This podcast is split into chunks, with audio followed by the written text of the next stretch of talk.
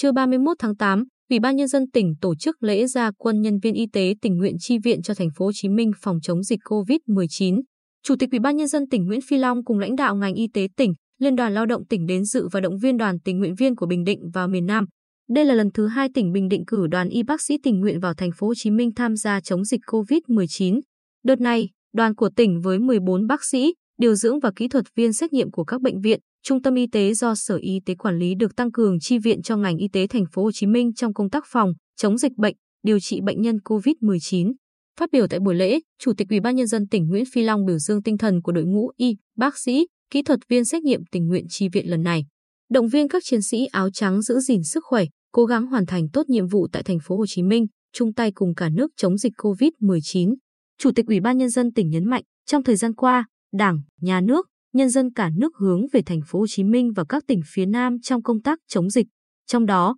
tỉnh ta cũng hỗ trợ lương thực, thực phẩm, đón bà con về quê để giảm bớt áp lực cho thành phố, đồng thời chi viện nhân lực y tế cho thành phố Hồ Chí Minh và các tỉnh phía Nam phòng chống dịch bệnh COVID-19. Tình hình dịch bệnh tại tỉnh ta đang diễn biến phức tạp, hơn ai hết các bác sĩ, nhân viên y tế đã góp sức trên tuyến đầu chống dịch trên quê hương. Tuy nhiên, trước yêu cầu công tác chống dịch của thành phố Hồ Chí Minh và các tỉnh phía Nam, chúng ta phải sung phong lên đường chi viện cho miền Nam. Đây không những là tình cảm, trách nhiệm của đội ngũ thầy thuốc tỉnh nhà, mà còn phát huy truyền thống quý báu của người thầy thuốc Việt Nam. Với tinh thần đó, tôi mong lực lượng y tế tỉnh nhà tăng cường chi viện nêu cao tinh thần kỷ luật, góp sức cùng lực lượng y tế cả nước và lực lượng y tế thành phố Hồ Chí Minh sớm ngăn chặn, khống chế dịch bệnh lây lan, mang lại cuộc sống bình yên cho nhân dân. Tỉnh nhà mong được sớm đón các bạn về với quê hương, với gia đình sau khi hoàn thành nhiệm vụ. Dịp này, Liên đoàn Lao động tỉnh cũng đã trao tặng đoàn chi viện của tỉnh 14 triệu đồng để các y bác sĩ vào thành phố Hồ Chí Minh có thêm điều kiện bồi bổ sức khỏe trong quá trình xa nhà thực hiện nhiệm vụ. Chiều cùng ngày,